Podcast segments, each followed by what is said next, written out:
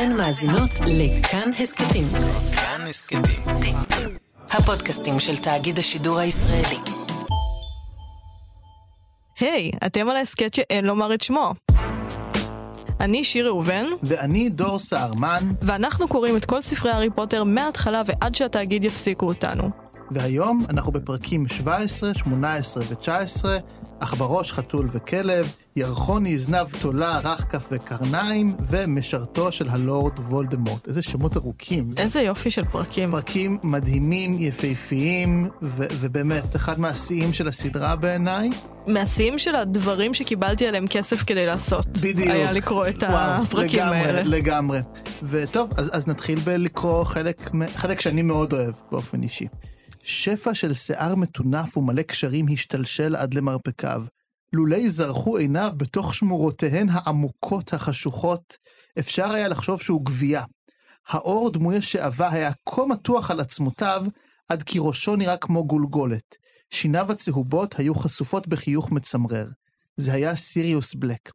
אקספליארמוס הוא קרקר והניף לעברם את שרביטו של רון. השרביטים של הארי והרמיוני זינקו מתוך ידיהם והמריאו גבוה באוויר, ובלק תפס אותם.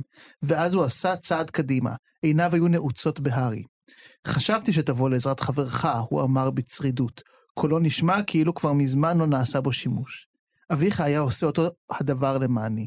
אמיץ מצידך, לא לרוץ לקרוא למורה. אני מודה לך, כך הכל יהיה הרבה יותר קל. מפחיד, מפחיד, מה... אין מה לומר. וכתוב מדהים. כתוב אני יפהפה. חייב להגיד, כאילו, אני מרגיש שככל שאנחנו מתקדמים בסדרת הספרים, אני יותר ויותר מחמיא ל- לרולינג על הסגנון כתיבה שלה. הוא משתפר. הוא גם לדעתי. השתפר וגם אני חושבת שהיא עשתה כאן דבר שוב דיברנו על זה קצת בפרק הקודם אבל אה, אם אנחנו מתייחסים לזה כספרות ילדים ויש הרבה סיבות להתייחס לזה כספרות ילדים כלומר אנחנו כמבוגרים יכולים לקרוא אותה אבל כל מיני שאלות שיש לנו למשל למה אין מיניות בסדרה הזאת בגילאים האלה. התשובה הפשוטה היא כי זה ספרות ילדים כן, בסוף. כן. ולקחת ספרות ילדים ולכתוב אותה כמו ספרות יפה, כספרות יפה, להראות שהיא יכולה להיות, זה הישג מדהים. וזה גם דבר נדיב. היא יכלה לא לכתוב כל כך טוב, היא יכלה נכון. לעשות לעצמה עבודה פחות יכלה קשה. לזרוק. ממש, יכלה והיא לא לזרוק. עשתה את זה. עכשיו, האמת שאני רוצה להתחיל טיפה לפני בבקשה. הרגע הזה, בגלל שהפרקים האלה נפתחים בהוצאה להורג של בקביק. כן. ואני חושבת שבאופן כללי אנחנו כבר מתקרבים לסוף הספר, אז אני קצת באסק של סיכומים. אני כשניגשתי לספר הזה, מה שהיה לי בראש, ההערה שאני הילדה השאירה לי, ספר על אבהות. ככל שאנחנו מתקדמים יותר בסדרה, אני מבינה עד כמה הספר הזה, יש בו את אלמנט האבהות והחיפוש אחר דמות אב, אבל הספר הזה הוא קודם כל ספר על התבגרות. ואני חושבת שהנקודה הראשונה שבה אני באמת יכולה להגיד, וואו, זה אחת מהכאילו, מהאסים של סופרגול שאתה שם באלבום ההתבגרות כדי להפוך למבוגר, זה הרגע הזה שהארי, רון והרמיוני חווים אחרי שמוציאים להורג את בקביק. כי מה שהם אומרים זה, אני לא מאמין שהם עשו את זה, אנחנו לא מאמינים שהם עשו את זה. ואני חושבת ש...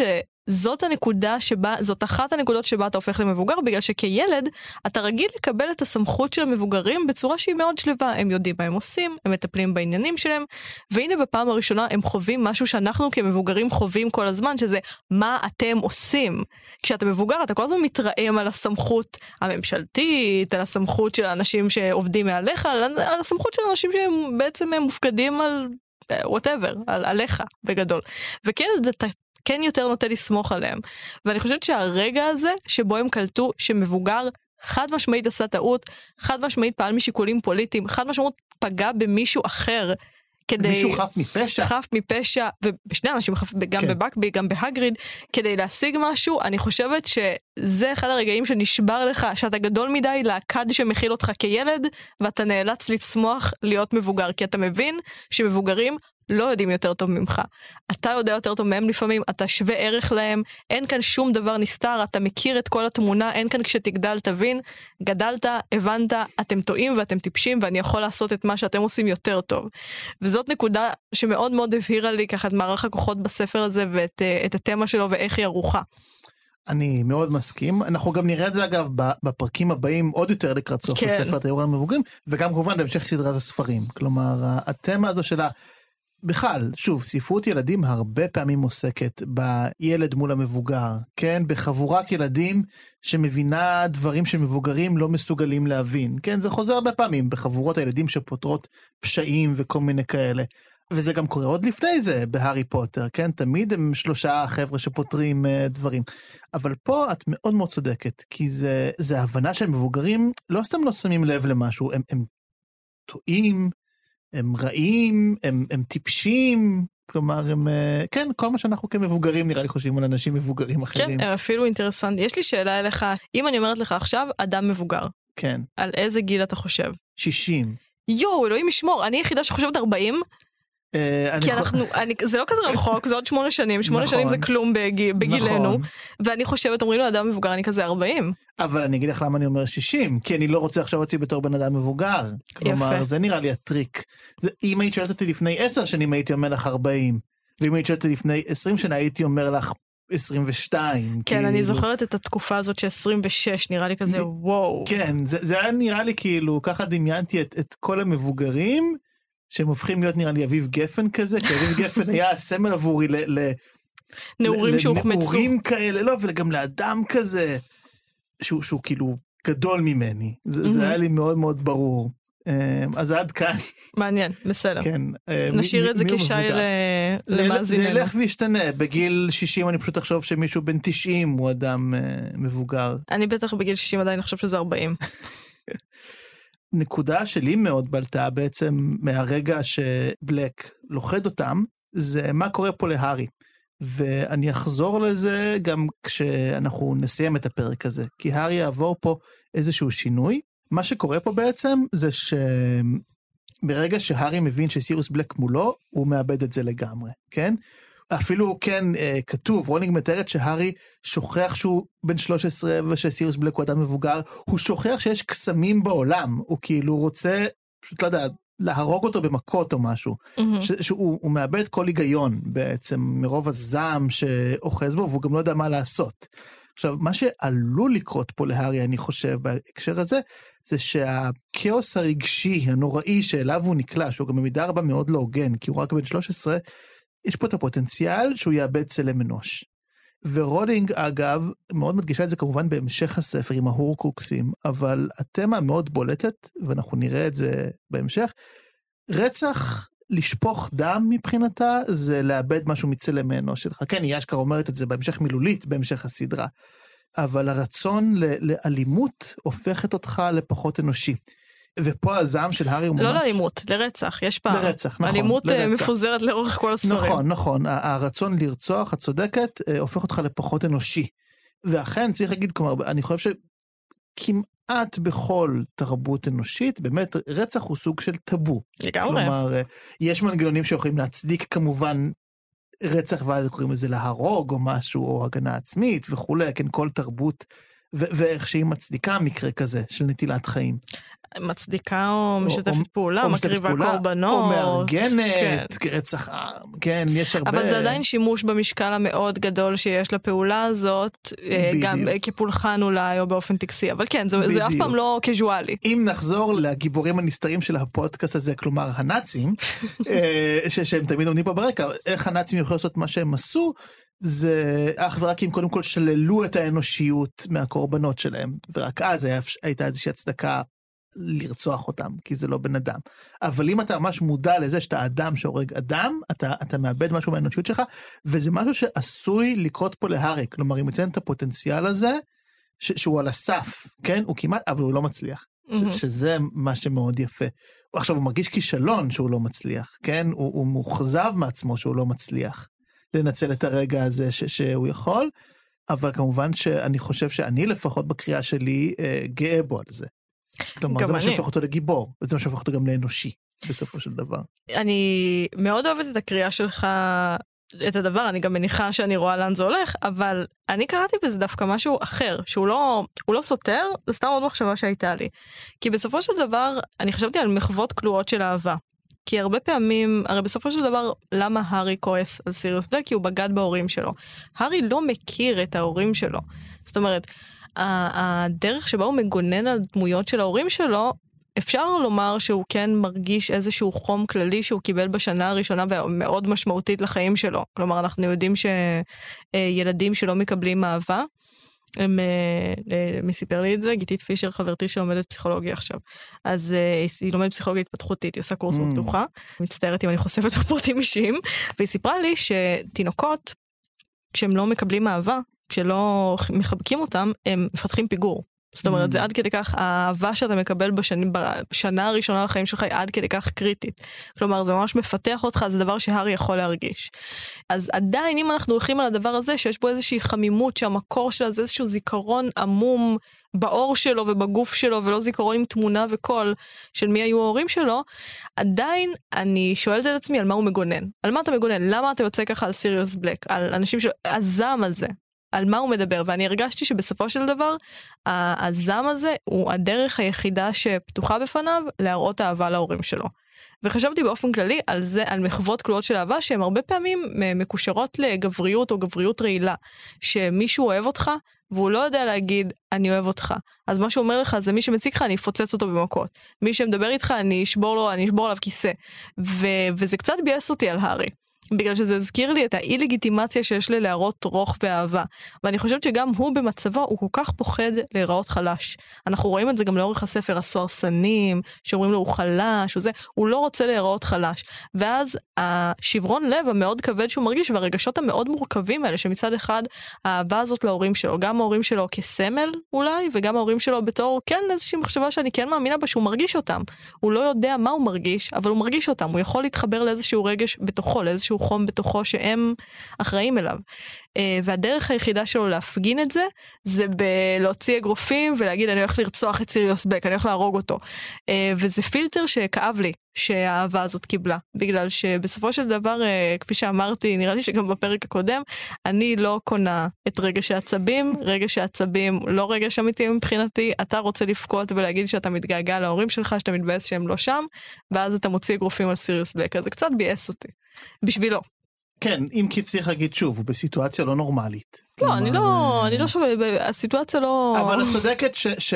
כלומר חד משמעית את צודקת, שגם, שוב, לאורך כל הספר, הארי לא מוכן שיראו אותו חלש. כן. זה, זה ממש פחד שלו, נראה לי. אפשר להבין למה, אבל... לגמרי, אה, אבל... אבל אה, כואב עליו. בוא נקווה. שג'יני שלחה אותו לטיפול. האמת שזה, כל העניין הזה על טיפולים וזה מוביל אותי לגיבור הבא ששווה לדבר עליו פה, שזה לופין. איזה כיף. עכשיו, לופין, כן, שבעצם נחשפת לנו פה, זה, זה פרקים שנחשפים בהם המון מאוד אמיתויות, כן, הרבה אמיתויות נחשפות בפרקים האלה, שזה גם שהופך אותם למאוד כיפים, ואנחנו מגלים את האמת על לופין שהוא אה, איש זאב, כן, הוא ננשך בילדותו, דור, נהוג להגיד אדם זאב. אדם אני זאב. מבקשת לא להיות פוגעני כלפי כלפי... נשים שהן אה, זאבות. זה תמיד גבר, אגב, זה תמיד שימי לב. זה תמיד גבר, כן. כי, כי זה אדם, כאילו, אפרופו גבריות אה, רעילה, מזיקה, זה, זה הרבה פעמים אה, גבר. נשים יכולות להיות אה, מכשפות, ערפדיות, דברים כאלה. כן, אדם זאב זה חד משמעית אדם שהוא בסדר, ואז איזושהי אלימות שיוצאת ממנו. זהו, עכשיו, יש פה איזשהו תהליך כפול בזמנים מבחינתי, ובמשחק של רולינג עם ההגדרה הזו של אדם זאב.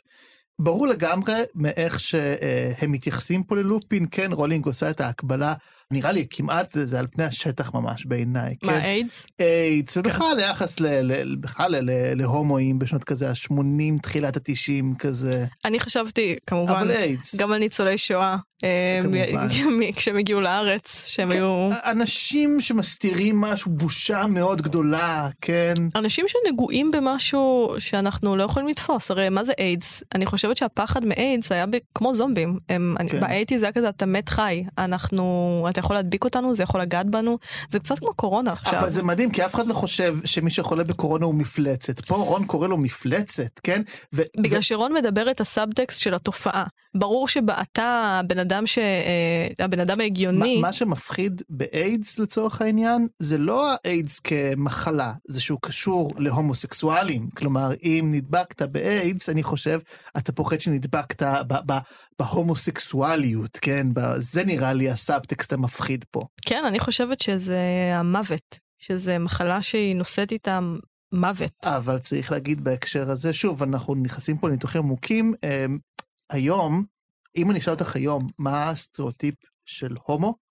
כן, הסטריאוטיפ, כאילו, אחי, תשאלי, לא יודע, אנשים מבוגרים, הם יגידו לך, זה, זה אדם ככה, לא יודע, מה הם יגידו, ססגוני, אני לא יודע איך, איך, איך אנשים, אה, אבל כן, גם אנחנו, כן, בואי נודה בזה, נתאר, זה אדם, עכשיו, זה אדם סופר שמח כזה, מלא אנרגיית חיים, נכון, כאילו... תראה, זה- אני בקהילה, אז אני ממש מכירה הומואים אחרים, לא, אבל... לא, לא, אני גם, אני חד משמעית מכיר הומואים אחרים, כן? שיהיה ברור, אני מדבר פה אך ורק על הסטריאוטיפ אסטרוטיפ. הנפוץ היום בחברה, לא על איך שהומואים הם, הם באמת כל אה, ההומואים, אוקיי, כן? אוקיי. שיהיה ברור לגמרי גם לך, גם למאזינים, כן? חד משמעית.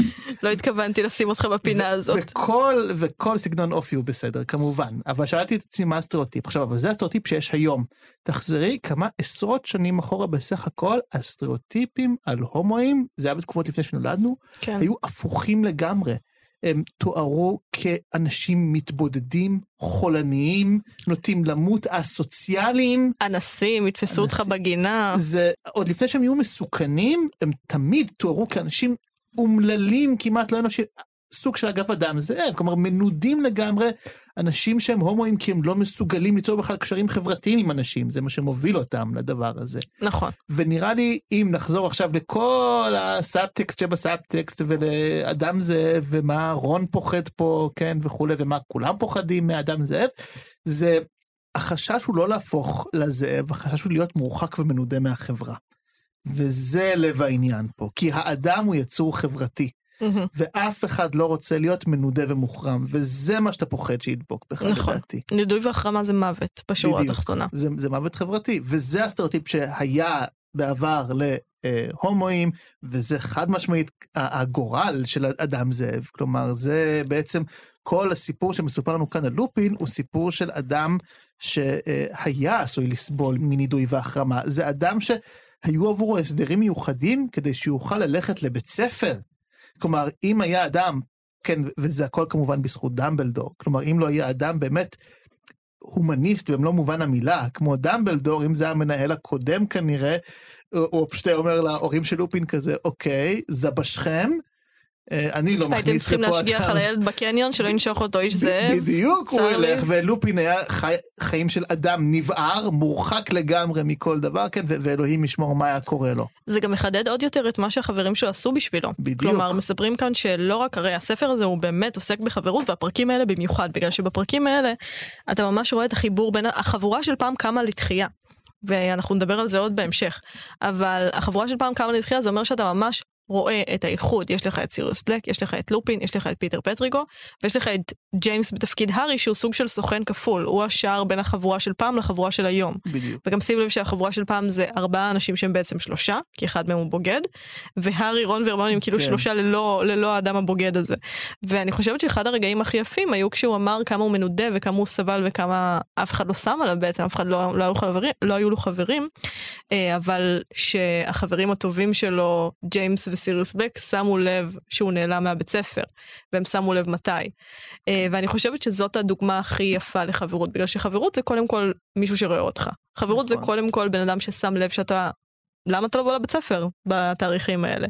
כלומר, זה, זה המבט הזה, זה המבט הזה שהוא גם מאוד, אה, שהוא פשוט, שהוא חם, שהוא אכפתי, שהוא כן. שם לב שקורה לך משהו, שהוא רוצה לראות מה קורה איתך, שהוא רוצה שיהיה לך בסדר, שהוא מתעניין בשלומך. וזה רק מראה עד כמה לופין, א', איבד את כל עולמו, וכמה הפרקים האלה משמעותיים בשבילו, כי הוא מבין שאומנם ג'יימס אין אותו, ופיטר פטריגו אין אותו, אבל סיריוס בלק, החבר שהוא כן שם.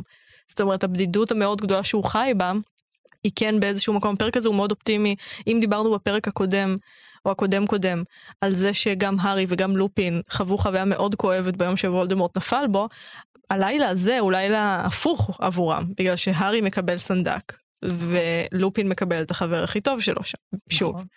מה שמביא אותי לנקודה הבאה. בבקשה.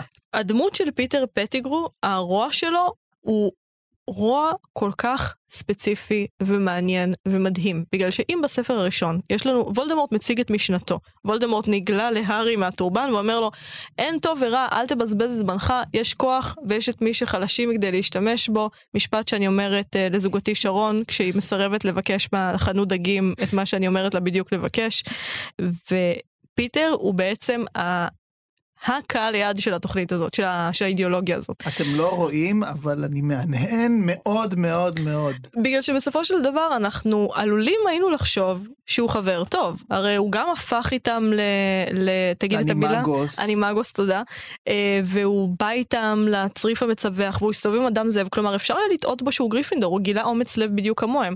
אבל... הוא גם היה שייך לבית גריפינדור. לגמרי. וסיריוס בלק, אני חושבת, מאבחן את זה בצורה הכי יפה שיש. כי הוא אמר, אני הייתי חבר טוב לכם, ואז הוא אמר, אתה לא היית חבר טוב לנו, אתה היית איפה שהכוח נמצא. כשאנחנו היינו החזקים, אתה היית איתנו. ברגע שוולדמורט בא ופרס עליך את חסותו, אתה מיד עברת לצד שלו. ואני חושבת שהספר הזה, הוא מתעסק, אנחנו אומרים את זה בסוף כל פרק, כי בסופו של דבר זאת התמה המרכזית של כל הספרים. טוב מול רע. ומה שאני אוהבת בספרים האלה, זה שקודם כל הטוב והרע הם, הם בגלל שזה ספר פנטזיה, הם מוצגים בצורה שהיא מאוד אה, לא עכשווית, היא מאוד לא מורכבת. חוץ מסנייפ אולי, שזו הדמות היחידה שהיא טובה ורעה, או הייתה רעה והתחלפה לטובה, חוץ, ואני חושבת שבגלל זה היא כל כך אהובה, כי זו כן. דמות מורכבת. כל השאר הם לא מורכבים, אין לך מורכבות כל כך בהארי פוטר. יש לך אולי אה, בפנפיקים, בדרך, אבל בסופו של דבר הטוב הוא טוב. וולדמורט הוא הרע, מי שתומך בו הם רעים, הם נקראים אוכלי מוות. כן.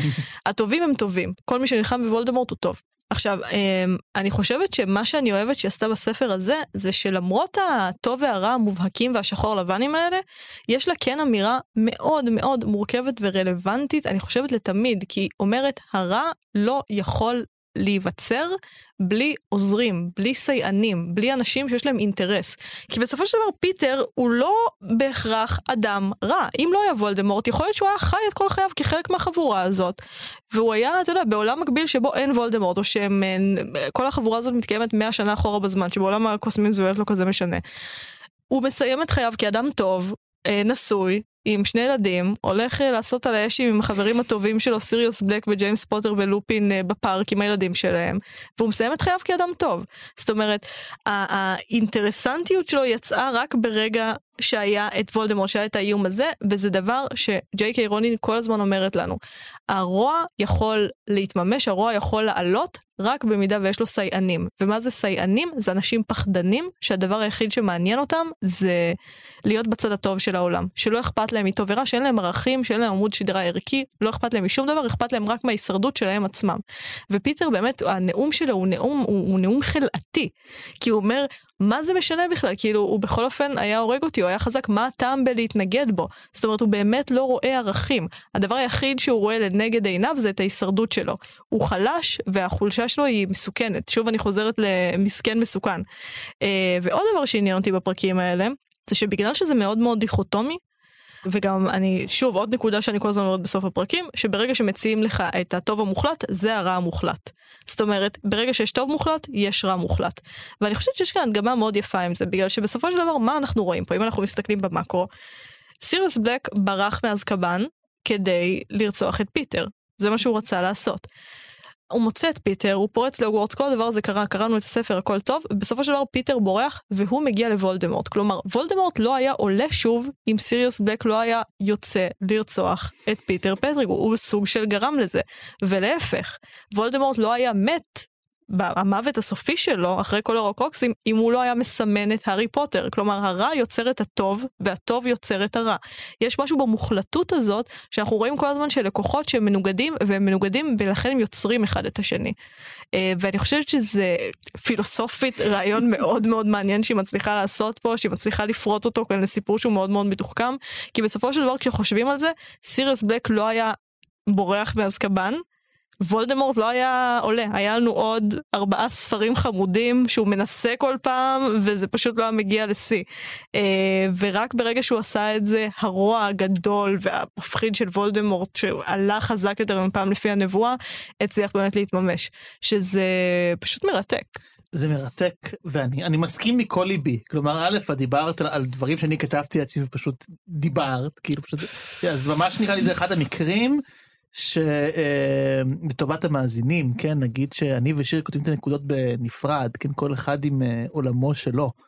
וזו נראה לי הפעם שהייתה את החפיפה הכי גדולה. באמת? כן, בהקשר על, על אה, פיטר פטיגרו, חד משמעית. ממש כאילו, כתבתי וואו. כמעט מילה במילה. איזה יופי. אז, אז קראנו אותו בצורה מאוד דומה.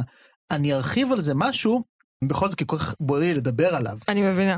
מה שנראה לי מאומת כאן, כמובן, זה הטוב והרע ברור. ואני חושב שרולינג מחברת לזה במידה רבה, אפרופו תפיסות פילוסופיות. זה לא רק טוב נגד רע, זה אופטימיות מול פסימיות. פיטר פטיגרו הוא פסימיסט קודר, כן? אם הוא היה מדען מדינה, אוקיי, והיה חוקר יחסים בינלאומיים, האיש הזה היה הנרי קיסינג'ר על ספידים. כאילו, זה, זה אדם שרואה אך ורק את יחסי הכוח. כלומר, אין, רובנו מאמינים, כן, אפרופו יחסים בינלאומיים, שגם במדינות העולם יש טובות ויש רעות יותר. נכון שגם אם אנחנו יותר ציניים קצת, ורובנו קצת ציניים, אנחנו נגיד סבבה, יש טובים, יש רעים, אבל יש אינטרסים, נכון? מדינת ישראל לא תכריז עכשיו על מלחמה עם סין. והסינים הם קצת לא החבר'ה הטובים, כן, מכל מיני בחינות, אבל וואלה, יש אינטרסים ועכשיו לא, בעולם הזה. לא יתרגמו את הפודקאסט שלנו לעולם לסינית, לסין. אחרי מה שאמרת כן, עליהם. איציק הסיני שעושה סרטים, זהו, זה אבד הסיכוי שלי לעשות איתו אי פעם פרויקט. אבל, אמ, אבל רובנו מחזיקים, אני חושב, בתפיסת עולם שהיא קצת לפה, קצת לשם, ו- וכל אחד נוטה טיפה יותר לפה או לשם. אבל פיטר פטיגרו הוא פסימיסט לגמרי, כי הוא רואה, כמו שאמרת יפה, אך ורק את הכוח, והוא ילך אך ורק, אך ורק עם מי שחזק. עכשיו, הרבה פעמים טועים ומגדירים אדם כזה בתור uh, מקיאווליסט, נכון? על שם uh, מקיאוולי, כן. שהאידיאולוגיה שנחשבת ל- למאוד מאוד אינטרסנטית, אבל אנשים טועים, לדעתי. והוא הרבה יותר גרוע מזה, כי המטרה של מקיאוולי, מי שקרא את uh, הספר שלו, הנסיך, שזה אחלה ספר, נורא נחמד, כל זה שהוא אומר שם של הנסיך מותר לשקר ולרמות ולעשות זה, זה בסוף לטובת מטרה של אה, להעצים את השלטון שלו ואת הנסיכות שלו, וכך הוא זוכה במה שאנחנו נקרא לו בעברית, כן, אה, תהילת עולם. כלומר שההיסטוריה תזכור אותך לטובה כמנהיג דגול, ולכן מותר לך בדברים הקטנים לשקר ולעשות קומבינות וזה, אם זה לטובת מטרה גדולה וחשובה של עוצמה צבאית וכלכלית ולהיות אדם שההיסטוריה תעריץ, אוקיי? זה מקיאווליזם.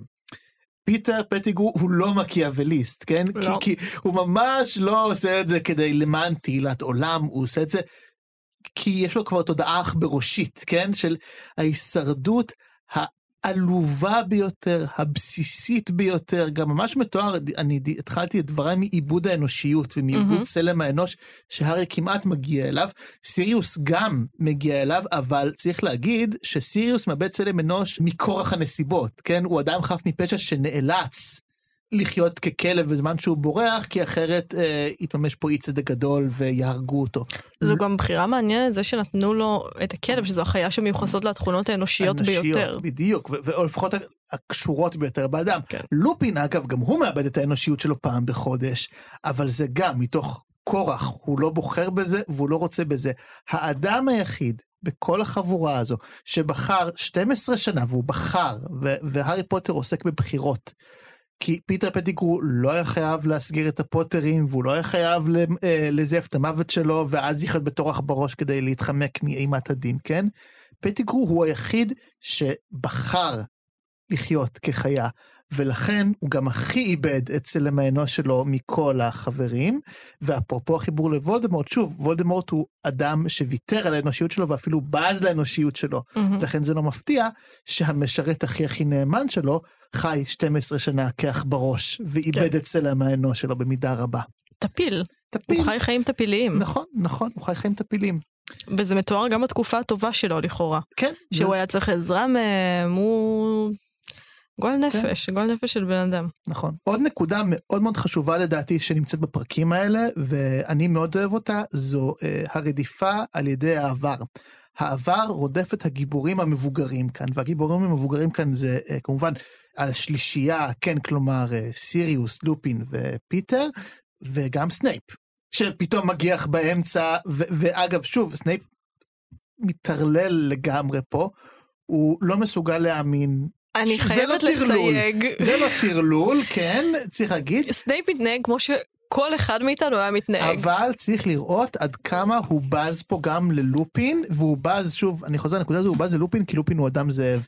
ולכן מבחינתו, כל הזמן הזה הוא ממילא היה אדם חשוד שאין לבטוח בו. אני לא מסכימה איתך, אני חייבת לומר, אני לא ממש- חושבת שהוא בז ללופין כי הוא אדם זאב, אני חושבת שהוא משתמש שימוש ציני בזה שהוא אדם זאב כי הוא שונא את לופין. הוא שונא את לופין מהתיכון. אני לא תופסת את סנייפ, סנייפ הוא המון דברים. אין לו את סוג האופי הגזעני שגורם לו לשנוא אדם כי הוא אדם זאב. כל פעם שהוא אמר אדם זאב, אני הרגשתי כאילו הוא יודע איך תופסים אדם זאב, והוא משתמש בזה שימוש טוב. מאוד מאוד ציני, אז פה אני חולק עלייך, אני חושב שהוא באמת... אה, הוא לא היה מכין לו את השיקוי. אמ, הריב עם לופין, אני, אנחנו... אני, לא, הסיבה שהוא הכין לו את השיקוי, אני חושב, זה דמבלדור? כי דמבלדור. הוא נאמן לדמבלדור באופן יוצא מן הכלל, זה ברור לגמרי. אוקיי, נכון, אבל אנחנו אבל, רואים... אבל אני חושב שמלכתחילה הוא, הוא לא נותן אמון בלופין. עכשיו רגע, אני, אני אשלים את הנקודה הזו על משקעי העבר, כי היא. קשורה. כולם פה נרדפים על ידי משקעי העבר שלהם, אוקיי? סיריוס, ברור למה, מהמם. כן, הוא גם מרגיש את האשמה הנוראית שהוא שכנע את הפוטרים להעביר את שמירת הסוד לפיטר. האמת כן? דבר אה, די מטומטם לעשות. כן, והוא מרגיש מאוד אשם, ואני חושב שבמידה רבה גם בגלל זה הוא, הוא, הוא היה באיזשהו מקום מוכן לקבל על עצמו אפילו את העונש באזקבאן. אני מהמם. חושב שזה, הוא חי בכזו אשמה נוראית על מה שהוא עשה, ש- שהוא קצת, זה הייתה הצדקה מבחינתו לגורלו העגום. מאוד נוצרי. לופין, וכאן לופין חושף בעצם עד כמה הוא נרדף על ידי העבר שלו, כי לופין שיקר לדמבלדור, כן? הוא הסתיר את העובדה שכבר בתיכון הוא הסתיר את זה שיש לו חברים אה, אנימגוסים, וגם כשהוא התקבל כמורה, ומתחילות השמועות על סיריוס בלק, ויש כלב משוטט, הוא לא חושף לדמבלדור שהוא יודע שסיריוס בלק יודע ללבוש צורת כלב, כי זה יאלץ אותו להתעמת עם השקר הישן שלו.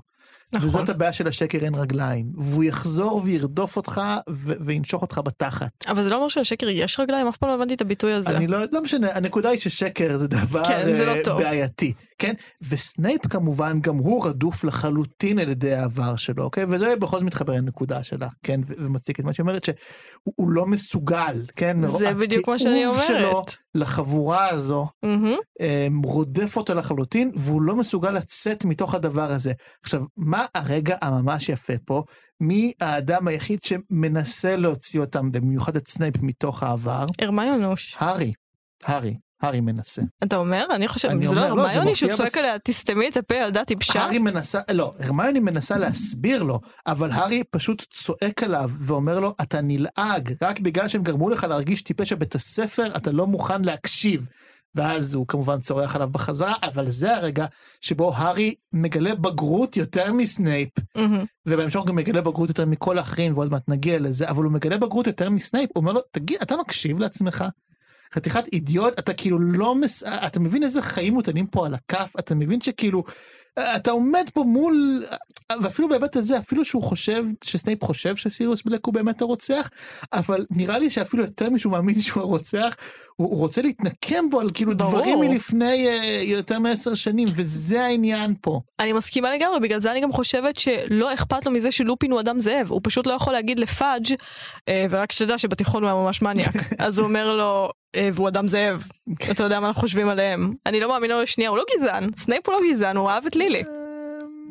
מי אבל הוא שגזען, גזען לכולם. לא, אבל אחרי זה הוא הצטרף לאוכלי המוות. הוא הצטרף כי הוא היה דחוי, ו... אני חושב שאנחנו... חווה בריונות. אנחנו מעלים פה את הוויכוח הנצחי על דמותו של סנייפ. אוי. נפלנו בפח הזה, אה? נפלנו בפח של הוויכוח על סנייפ, ש... אבל בסדר, נשמור את זה עוד ל... לסנייפ הספר. לסנייפ הספר, לספר השישי בעצם. אני אגיד משהו אחרון לסיום, ומשהו שאיתו uh, התחלתי. הארי בתחילת הפרקים האלה כמעט מאבד את האנושיות שלו. הוא מוכן לרצוח את סיריוס בלק.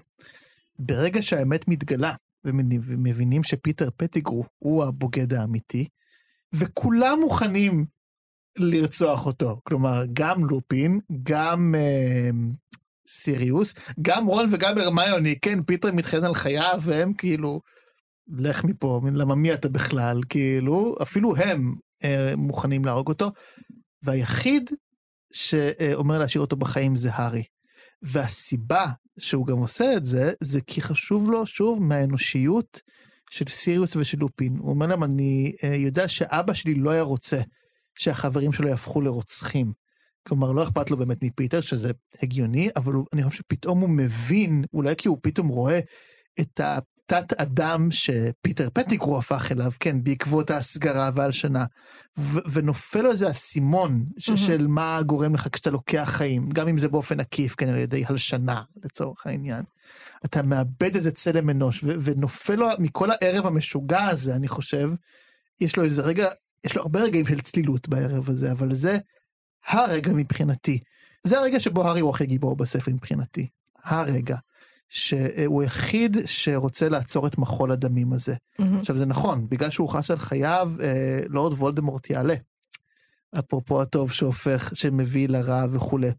אבל הוא שומר על האנושיות שלו ושל כל החברים שלו. אני כל כך שמחה שהעלית את זה, בגלל שזה מתחבר, אנחנו מדברים הרבה על העבר ועל ההווה, וזה מרפרר באופן ישיר לסיפור שסיריוס בלק שלח את סנייפ לצריף נכון, לפגוש את זה, ומי שחס על חייו וחזר זה ג'יימס. נכון. ואם אנחנו מדברים על החבורה החסרה הזאת בלי ג'יימס, הארי שוב ושוב לאורך הפרקים האלה, ובטח לאורך הפרק הבא, מגלם את דמותו של ג'יימס, ואנחנו רואים שהחיפוש אחרי דמות אב שלו היא בסופו של דבר להפוך לאבא שלו בעצמו, ועל כך אנחנו נגיד הרבה בפרק הבא.